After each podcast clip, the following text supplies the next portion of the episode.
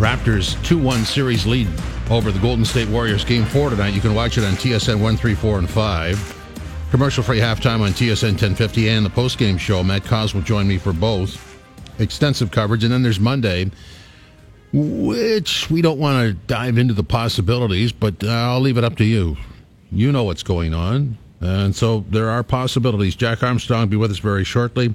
Bruce Arthur, uh, Blake Murphy. Uh, you know, I just, I, have said this before. I, I love a, a, developing story, an evolving story for the teams that I cover. I don't, I don't really get too bent out of shape about teams that are good wire to wire. I just, I think there's something to be said for something that gets better by the game, by the round, by the game in the final series. And I think that would describe the Raptors.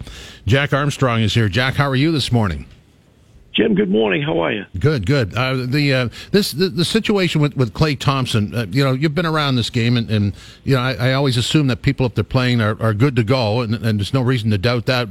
What what would we be looking for in his play tonight that might tell us differently? Well, if you're a Raptor fan, differently would be that you know he doesn't have great lateral quickness, and that you can attack him a little bit defensively because he's a terrific defender and as we know, he did a really good job in parts of game two on, on Kawhi Leonard. So that would be the first thing. And then secondly, just his ability to run and cut and, and move. He's such a really good player um, off the ball of, of just cutting and using screens and back cutting and getting dunks and uh, just uh, just a flurry of activity and energy. So you know, how does he look when he has to go back and forth up and down the court? How does he look when he has to make those cuts? Is he as explosive? Can you get to him? Or is he still getting those quick catch and shoot opportunities where he's able to release the ball? So to me, it's just going to be a matter of um, he could be out there. Uh, the question is now, uh, how truly effective will he be? And I'm sure he'll, I'm sure he'll be close to effective, maybe even just as effective as we saw in game two. Uh, they wouldn't play him if he wasn't going to be that. Uh, there's a bit of a narrative that floats around that, that sort of suggests that the Raptors uh, had to win game three because of who wasn't in the lineup and, and because there are some uh, voids again for the Warriors, and we don't know what Klay Thompson is up to. That, that this is another opportunity that way. Does that even creep in at all to your sort of analysis? Oh, I think it's important. Uh, you know, I use the line all the time. You know, opportunities multiply as they're seized, they die as they're neglected. You know, so you got to seize the moment. Um, it's an opportunity to win. It's an opportunity to go home uh, now. Uh, even you know, you mentioned Game Three. I mean, now tonight is an opportunity to take a stranglehold on the series. You know, and the, the the reality is we don't know if Golden State's actually being truthful with regard to Kevin Durant or not. You know, now they're saying, well, he could be ready to go for Game Five or Six. Um, he might. You know, that theoretically could be the case. I don't know. You don't know. Um, you know, so some of it could be them playing possum. On the other hand, they could actually be be truthful about it. Um, but when you know that you know, you say, hey, man, you know, we got to take advantage of this while this guy's out of the lineup. And he, again, he might come back, he might not come back. But uh, I, I think the Raptors know that. They know that. Um, and I think they'll be ready to go tonight. I've mentioned before, and shortly before you joined us this morning, that I like a developing story, and the Raptors certainly are a developing story. They just come up with things, they, they seem to evolve by the game. And certainly, the the one thing that you would say about this team, there's many things you would say, but uh, in complimentary terms, you would say the resiliency is, is, stunning. The the rebound factor, not not in game, but but rebounding from from uh, poor performances or, or tweaking something to find the solution. It's remarkable, isn't it? Yeah, it is, Jim. I mean, they were down 0-1 to Orlando, down 2-1 to uh, Philly, uh, down 0-2 to uh, Milwaukee, and they bounced back and won each series. Right now, they're in a better position than they have been in the other three rounds. Uh, I do think playing Orlando and Philadelphia and Milwaukee, all good teams, all tough, well coached teams, uh, prepared them for this. Uh, I think when you play good competition, and it brings out the best in you, and it also prepares you, and you don't take anything for granted. Uh, you know, that's why, as a co- former college coach, that's why a lot of college coaches try to play a really tough non-conference schedule before they get into their conference schedule, because they want to they want to build that uh, toughness and that resiliency up. You want to test yourself against the big boys and see what you got, and then you learn a lot about yourself, a lot of what you like, a lot of what you don't like, and then you're able to make adjustments accordingly. Uh, this team, in my opinion, has been able to beat its opposition at its own game, and I, that's how I sort of classified uh, the the game three win was they beat the Warriors at their own game. Would you agree?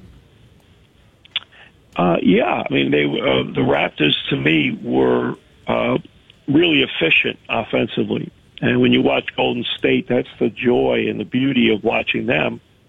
They do a really nice job of sharing the ball, swinging the ball cutting, movement, spacing, uh, shot making, uh, all those things, uh, running the ball, uh, entertaining style of play. Uh, yeah, and they've done. The Raptors did it in Game One as well, you know, and and then obviously in Game Three, Game Two, uh, they weren't as picturesque to watch. You know, they they were sloppy with the ball.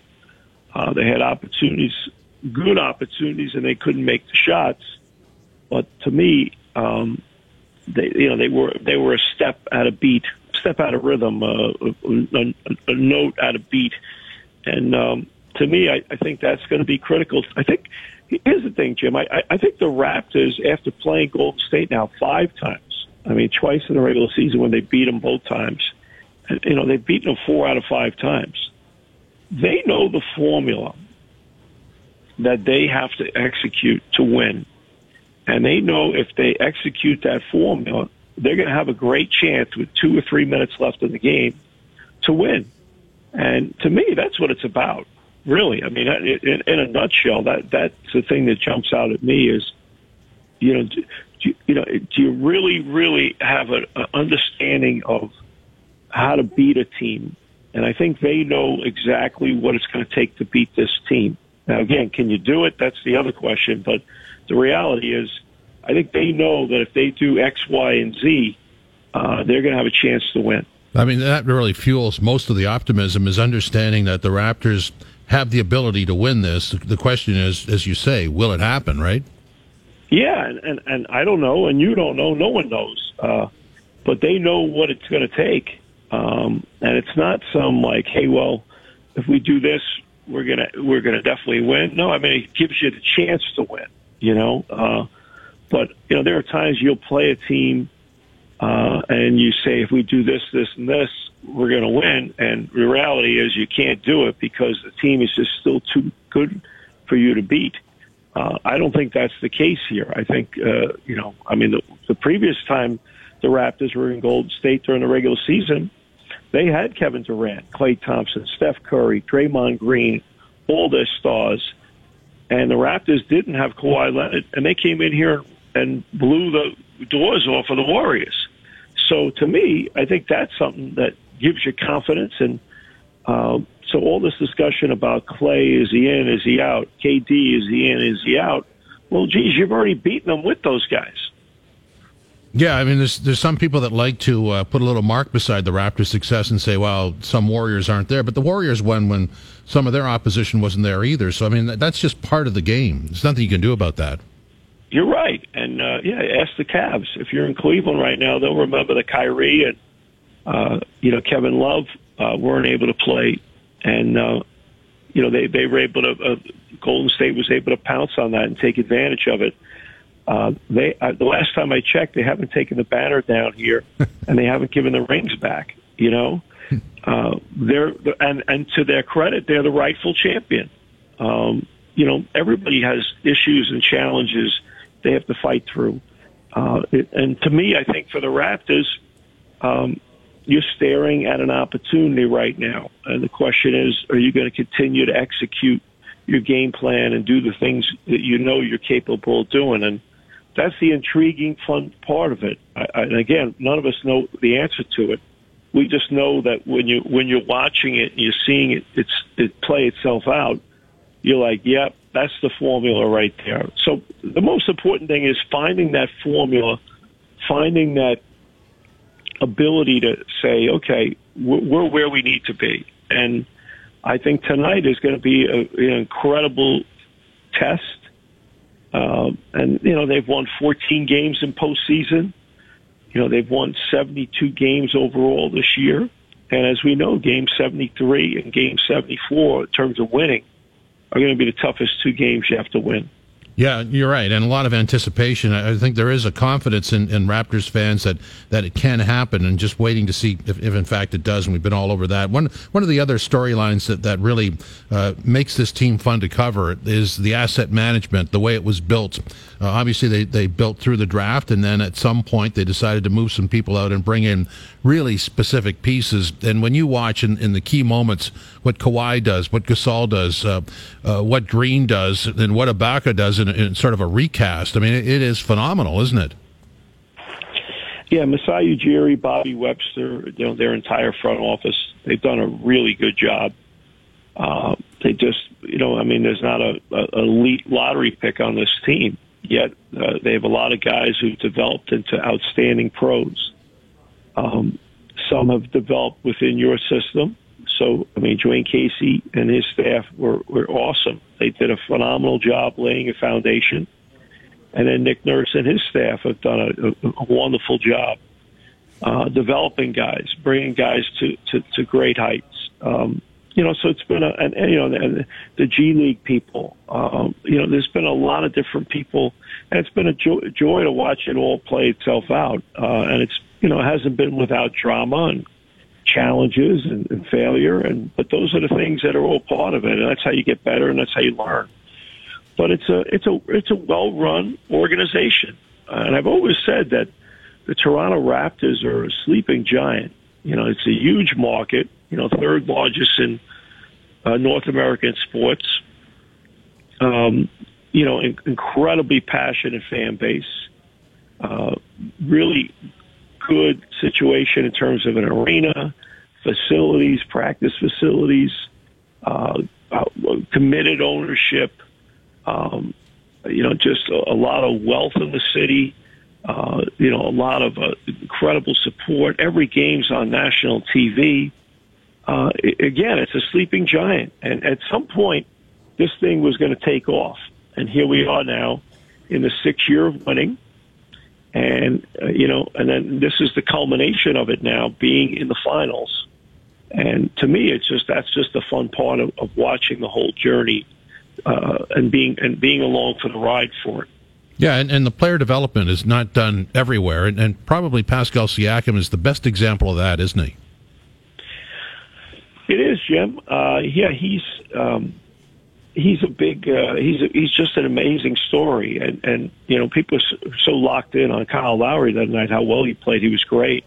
And Danny Green is but Siakam had a great game one and a challenging game two and yet came in in game three and just had a really sound mature uh, performance where you looked out there and you said man that guy's a ball player. He's good and he just keeps improving. He keeps getting better, keeps learning from the different tests that are put in front of him. Um, and he does it for you on both ends. He guards, uh, he changes shots, he gets deflections, he'll rebound, he runs, he catches, he finishes, he's effective, you know, creating off the bounce. He's effective making plays for others.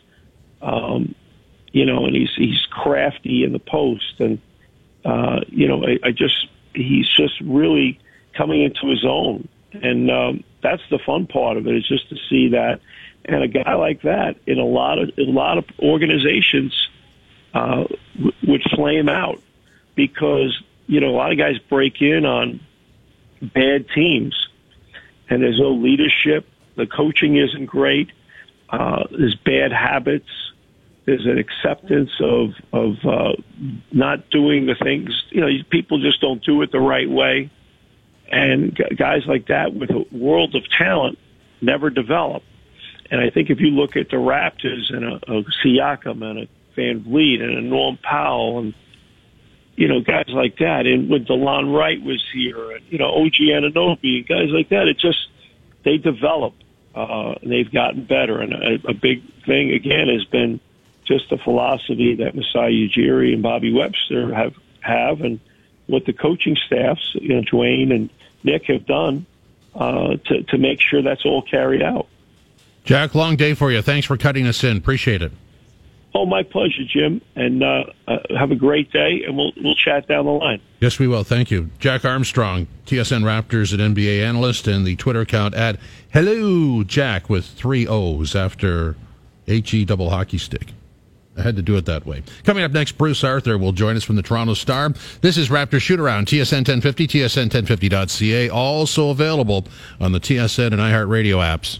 On scene is Bruce Arthur from the Toronto Star. Bruce, welcome, and how are you today, sir? Jim, I believe this is day 59 in a row, but I feel great. It's going to be a really interesting game, as all the games have been, and it is a beautiful day in San Francisco. Uh, this assignment, so day 59 in a row. I mean, what, what does this compare to in your file of uh, past assignments?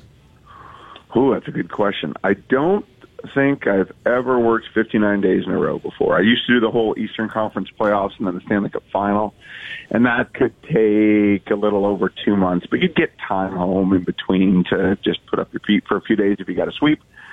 So this is probably the longest I've gone, but it's also it's a lot more fun than covering a Washington Capitals Tampa Bay Lightning series. It's a lot more fun than than kind of just just just following teams around that aren't connected to the community in which you live. So at this point, it's like doing two Olympics back to back, maybe, or maybe more than that. But even so, uh, I can't complain about this. This has been one of the better runs that you can really go on. Yeah, especially with, with the Raptors in, and, and it's kind of a, an uneven comparison because the Raptors are in and the Leafs haven't been there for a long time, as we're painfully aware. But how would you compare the NBA final to the Stanley Cup final? Can you do that? It's hard because because it's my town that's in it. But yeah. in terms of just the overall atmosphere, um, part of it is the way Toronto has reacted to this final. I would say the only thing I've seen like that in a Stanley Cup final is maybe Nashville. When we were in Nashville for the Stanley Cup final, the town was nuts, and game nights especially, you felt it, and that's kind of what you've seen in Toronto is you really feel it. Um, in terms of the bigger picture um, the NBA finals spread out a whole lot more. There's a whole lot more to kind of explore, but there's there's a real energy around this final that just from afar I'm not sure that the Bruins and the Blues have kind of captured. But again, that's partly because Toronto being in here for the first time against a dynasty, it's it, there's a lot going on here. There's a lot of a lot of things happening, and then you add um, part owner of the Golden State Warriors putting his hands on a player during a game and the level of crazy goes up a notch or two. Yeah, to that end, we had uh, Matt Steinmetz on. He's uh, one of the hosts on 95.7, the game flagship station of the Warriors, and he was sort of uh, thinking about how Kyle Lowry would be received at the start of the game tonight. And I thought, okay, so he went down the road of uh, should be a nice round of applause, and I thought that would be nice. I think another thing that would be nice would be that Mark Stevens' seat is unoccupied and stays unoccupied until his his suspension is over. Does that work? Yeah, I, it's going to be really interesting. They announced this, the suspension, and they, they, I think they did this on purpose. I don't think these things happen by accident. We talked to the players yesterday, and some of the players were really strong about Mark Stevens and about what he did. Kyle Lowry said there's no place for that in this league. LeBron James, who won, probably didn't mind kind of throwing something at the Golden State Warriors, but two is a principled guy. Um, and who is a human starting gun for discussion in the NBA. If LeBron says something, it will go to ESPN and get into the bloodstream real fast. He said the same thing that there's no place for this in the NBA. And the NBA waited until after the players had finished talking to announce that they had banned Mark Stevens for a year and fined him $500,000. Now, there was the one report that NBC said that people connected to the Warriors expected Stevens would likely be have to sell his shares. Well, we'll see. It's about $250 million, someone told me yesterday. Um, now there's not going to be a lot of talk of Mark Stevens because we're going to get a game. The game is going to overwhelm that. But as time goes on, it's going to be interesting to see if the players think that that's enough. Because, like, let's say in a year, nothing else is done. And Mark Stevens comes back and sits courtside in an NBA game. And I don't think he'll ever do that again. I don't think he'll ever put himself in that position again. But I'm not sure that players would accept a guy who, again, is a part owner of an NBA team who has put his hands on an NBA player. I'm not sure they're going to accept that being still a part of the game. Yeah, I, I tot- I'm totally with you on that. I mean, you know, touching an athlete, shoving. I mean, this is a world that wouldn't, that shouldn't tolerate shoving anybody for any reason. Uh, when you're part of an ownership group and and it, it's an in-game play, I, I couldn't think of a more egregious situation. I mean, it's just all wrong. Well, and, and not only that, if you look at the bigger picture, one of the the top of mind ideas uh, when it comes to the NBA is the next collective bargaining agreement. Uh, because this is a league, there's a mutual uh, opt out, I think, after 2023. So we're still a ways away. Um, they can go one more, and uh, it's a, the end date, the maximum date is 2024. But the league is very cognizant that they don't want to screw this up. They don't want anything that could make the players really mad. Um, as it is, and, and, and this, people will kill me for this the players are, are massively underpaid. Like that, the stars in this league are still massively underpaid, even when they're making 33 or 35 or 40 million a year, even the supermax contract. Because you think about the estimates are that the Toronto Raptors, for example, are making I don't know what it is. Let's say about 20 million per home date in the playoffs. Wow. They're going to make uh, if this series goes seven. I mean, you're looking at between four and 500 million dollars next year revenue, and that's because Kawhi Leonard exists right? And Kawhi Leonard this year is not going to make anything commensurate to what he's actually generating for the team. But in terms of the CBA, the owners want to make sure this keeps rolling because they're making tons of ESPN money, and there aren't that many fault lines with the players that can really rupture open. The idea of ownership not not respecting players and the idea of ownership in this political climate in the United States, and some players alluded to this, um, being openly contemptuous of players, and then you get into a racial dynamic there, and some players mention that. Um, that's something that I think the NBA finds very dangerous, and Mark Stevens all of a sudden is symbolic of that, even if that if that was in no way his intent. Well, that's the world we live in, right? It's, it's not only what you do; it's how you play, how it plays out, and how it's perceived. And you know, when you're offending people, your intentions are are worth next to nothing. So I, I, mm-hmm. Am totally with you. And and I like what you you did there with the money situation because a lot of times uh, it's certainly pointed on, on the athlete for making whatever the individual makes is considered to be too much. But the original premise is. Uh, if the athlete's getting 30 million, the team's getting 31. The team always makes more money than the athlete gets.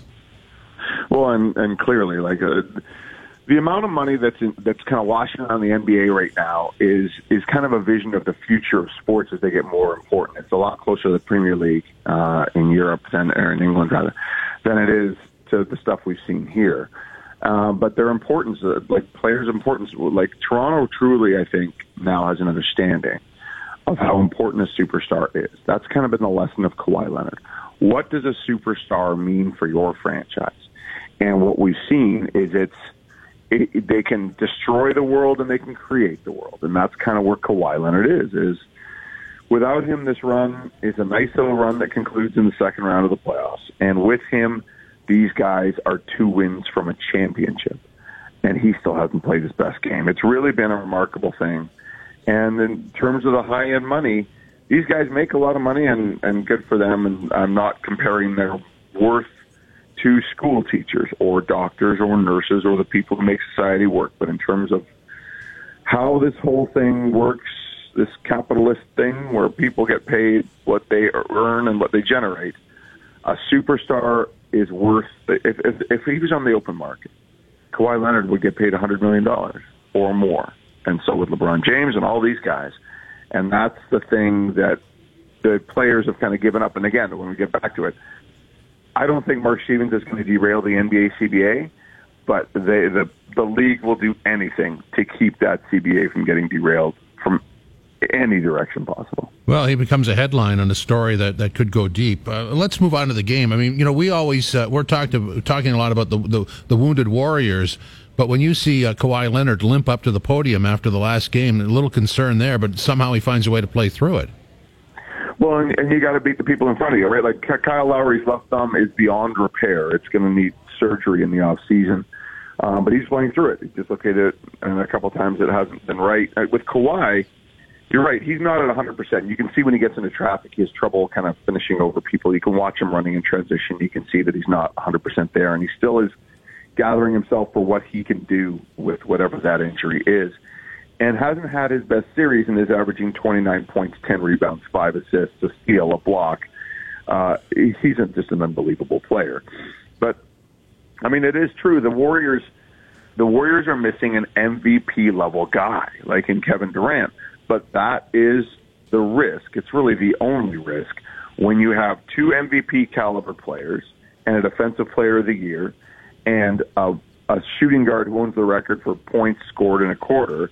Golden State went all in on superstars, and that means that your depth gets compromised. And when Kevin Durant gets hurt, there's no Alfonzo McKinnie isn't going to do it, right?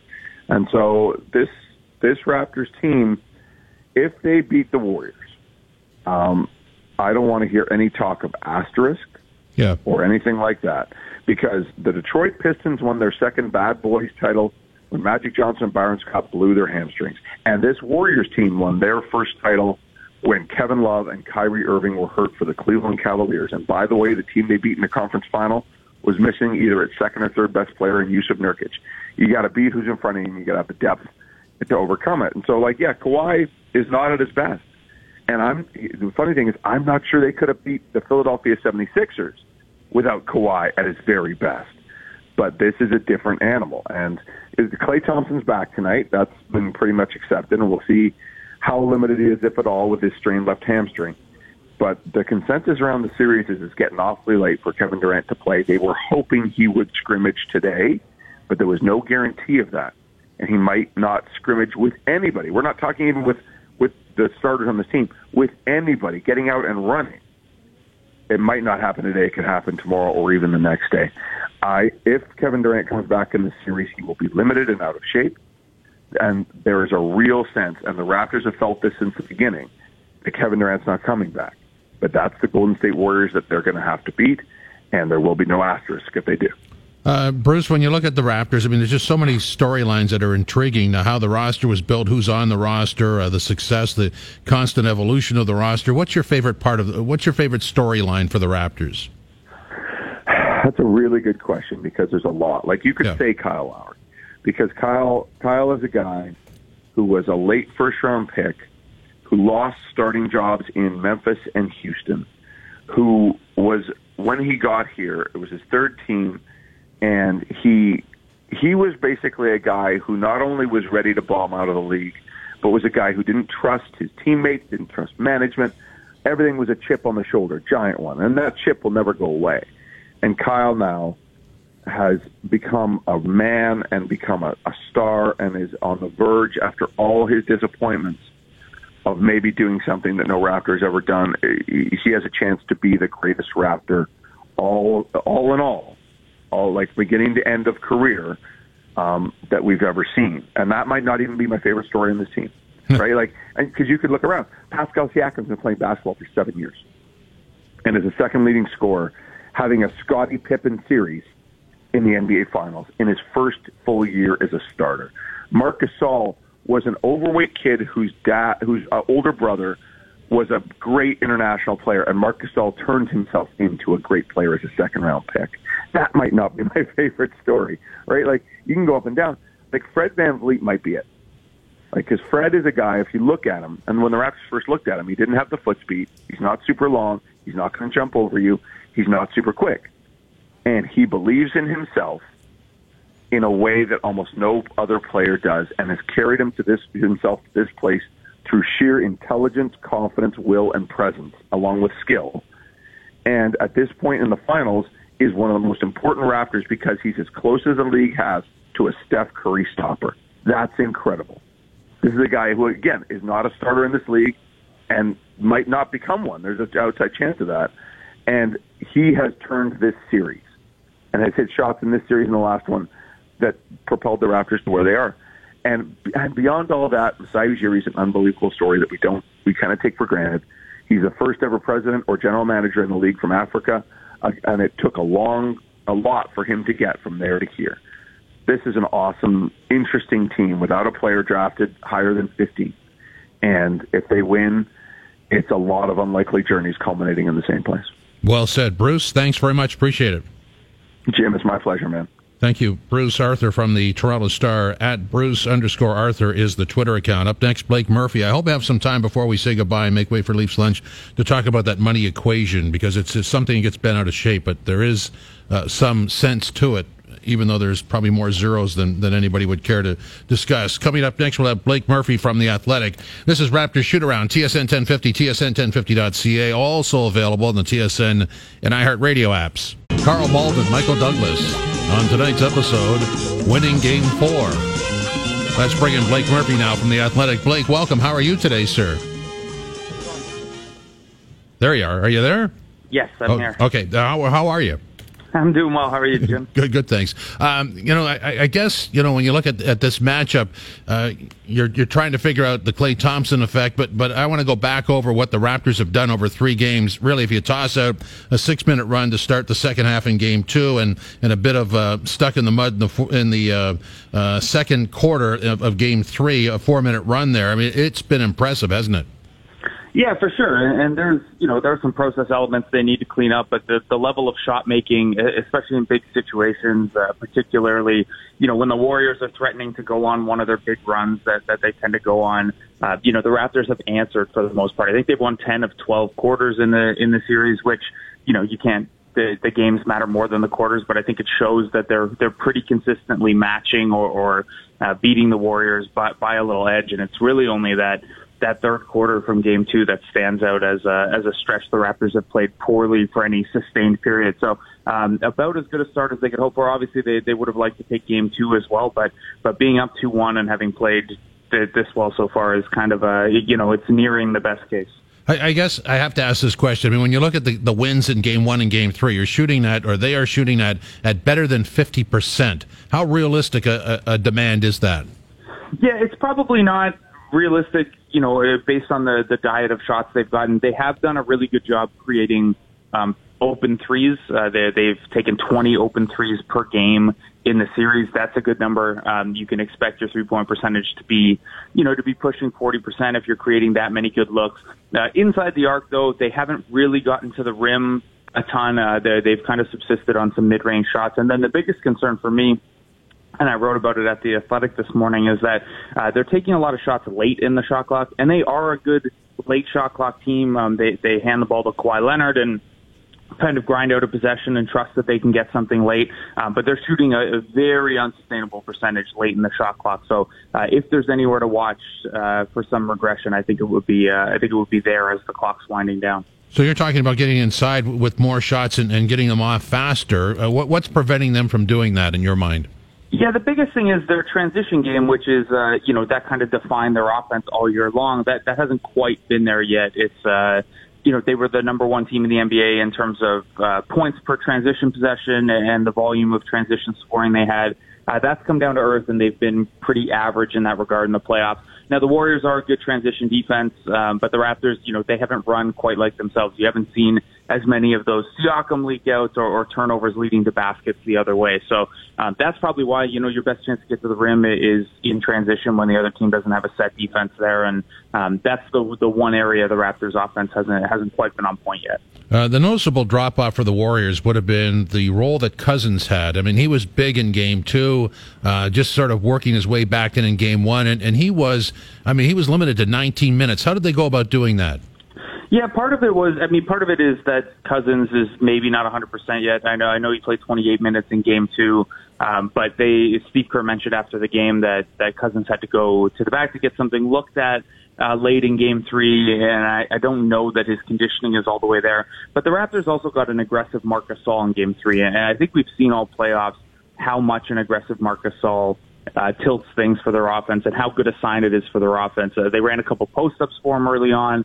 Um, Gasol was cutting off the ball, and, and then you had Kawhi Leonard working in pick and roll to try to get those pull up jumpers against him. So I think they just looked early on, and whether it was to try to get him in foul trouble or whether it was to try to fatigue him early, um, it's two games in a row now that the Raptors have kind of picked on Cousins to start games, and I would expect that to continue. I mean, that that's sort of. I look at that cousin situation, and, and I don't know if KD ever gets in, but but certainly we're going to see that with Klay Thompson tonight. I mean, it's sort of a blueprint for what could happen to a returning injured ball player. There might be an immediate return, but long term, the injury does sort of reappear, doesn't it? Yeah, depending on the injury type, you know, I think I think that was a concern with Klay Thompson, which is why he didn't play in Game Three. You know, it being a soft tissue thing, uh, you try to push through it, and then there's a chance you make it worse. So I think that's why you know, Thompson's at game three, and that's why they've been so cautious with Durant. Um, you know, I, I think I think at this point in the series, it, there's there are few enough games left that that it's reaching the point of if you can go, you go, and, and you don't. You know, the Warriors earlier in the series talked about how it's going to be a long series, and they don't want to lose someone for later on. Uh, you know, if you get down three one here, there there might not be much for later on. So I think that's why you, you can probably expect Thompson to play tonight and Cousins to keep fighting through it and, and Iguodala and guys like that to fight through the, the smaller things that they're dealing with too. I mean, for the most part, the Warriors have been chasing the Raptors in this series. What do you think happens? What do you think the Warriors' counter is tonight? Yeah, I think I think getting Klay Thompson back is a huge boost. I think you saw in game two that not only did they not have the shooting around Steph Curry to, to really punish the Raptors for loading up on Curry, uh, but defensively they didn't have a lot of options to throw at the different Raptors looks out there. Um, you, you know, Klay Thompson in game two saw a lot of time on Kawhi Leonard and was moderately effective as much as anyone can be in that matchup. So he gives them another option there. And, and then the, the Warriors basically played Steph Curry the entire second half in game three in part because without Thompson, they don't have their normal bench units. We've talked for years about the Lowry and bench units here in Toronto, um, well, the Warriors tend to go with a Klay Thompson and bench unit at the start of the second and fourth, and those are minutes the Raptors won pretty dramatically because in the first half Curry was off the floor, and then in the second half playing, you know, the entire half. So, so Thompson will help with offense, defense, with rotation staggering, getting getting a borderline All NBA player back like that is going to help in a lot of a lot of kind of smaller ways. Blake, you've been all over this team for a number of years, but more specifically this year, and, and it, has got a different look now with the addition of Gasol, and certainly Green and Leonard were it in the offseason. But but is there anything that, that you saw along the way during the regular season that could indicate that where they are now could happen, whether that's Nick Nurse and what he's done with the coaching staff or in terms of the players they assembled? Yeah, I mean, I I picked them to get here. I was uh, I didn't I didn't think it was you know a fifty 50 proposition or anything, but I thought that they were entering the year that they were probably the best team in the East, and obviously Milwaukee looked like that team for for a long stretch of it. So, um, but no, I think they have a good mix of you know experience for one. Nick Nurse. Uh, spending the regular season kind of experimenting a little bit, whether he wanted to or not, based around the the injuries and things like that. Um, I, that that gave me some confidence that they'd be fairly matchup versatile in the playoffs. And then you look, and the biggest thing that was encouraging for me is that the playoffs so often come down to obviously what you do well and your strengths and having star players, but also the opponent's ability to exploit your weaknesses. And if you look at the Raptors, well, they don't have any players in their rotation who are minus defenders, and they have, you know, Pascal Siakam. Did we lose him? I think we did. Blake Murphy from The Athletic uh, reporting to us from San Francisco, where things are just getting underway there in anticipation of game four. You can watch it on TSN 1, 3, 4, and 5. And you can catch the commercial free halftime post game show right here on TSN 1050. Yours truly and Matt Cauz, and we'll have the post game. Um, as well. So, in, in, the final moments, I, I didn't know that I was going to have time to do this, and, and, we'll get into the money situation uh, later on. I, I, Arad, come on for a sec. I, I, just want to find out. You sent me this email that was forwarded from our buddy Phil about the Kawhi Fun Guy shirts. What's that all about? So they went on sale, I think it was today. And as you can see, there's a massive lineup for people lining up yeah, wh- so they can get that? the Kawhi shirt. Where is that? It looks like it's on, uh, it looks like Richmond Street.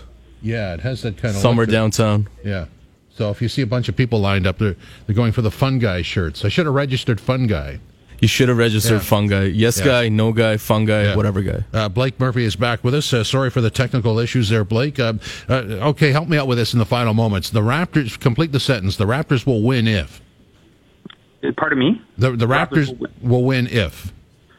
Uh, yeah, that's you know I think if Kevin Durant doesn't come back for one, I think that that tilts things in Toronto's favor, and then you know I think they they have some things to tidy up on offense and defense heading into this one, but they put themselves in a in a really good spot here. So uh, if Kevin Durant doesn't come back, and if he does, then uh, you know if they handle that well, because Durant kind of you know, assuming the series goes to 2-2 tonight, which I think the, the Vegas odds favor it to, uh, you know, Durant's potential return is the big thing. We've seen the Raptors can beat this Warriors team. We've seen they can beat them uh, in Toronto and in Oakland, but uh, the Durant thing kind of hangs as a specter too. By the way, I heard you guys talking about the New Balance thing. Apparently, the New Balance website crashed as well due to the demand for those T-shirts. Really? Well, they're hot. Yeah. I mean, you've got people at the Canadian RBC Canadian Open wearing Kawhi Leonard jerseys. I mean, this is this is a breaking story, right? Yeah, it's great. It's uh you know, I think it uh, I think it shows that you know the Canadian market and the Toronto market will respond to a player like this and a run like this, and maybe some of the concern about you know you can't get a big shoe deal in Toronto, maybe that'll be uh, be settled down now, given how uh, given how this is all played out and the the kind of rabid uh, the rabidness that that fans are going after the Kawhi Leonard gear. Blake, thanks very much. Appreciate it.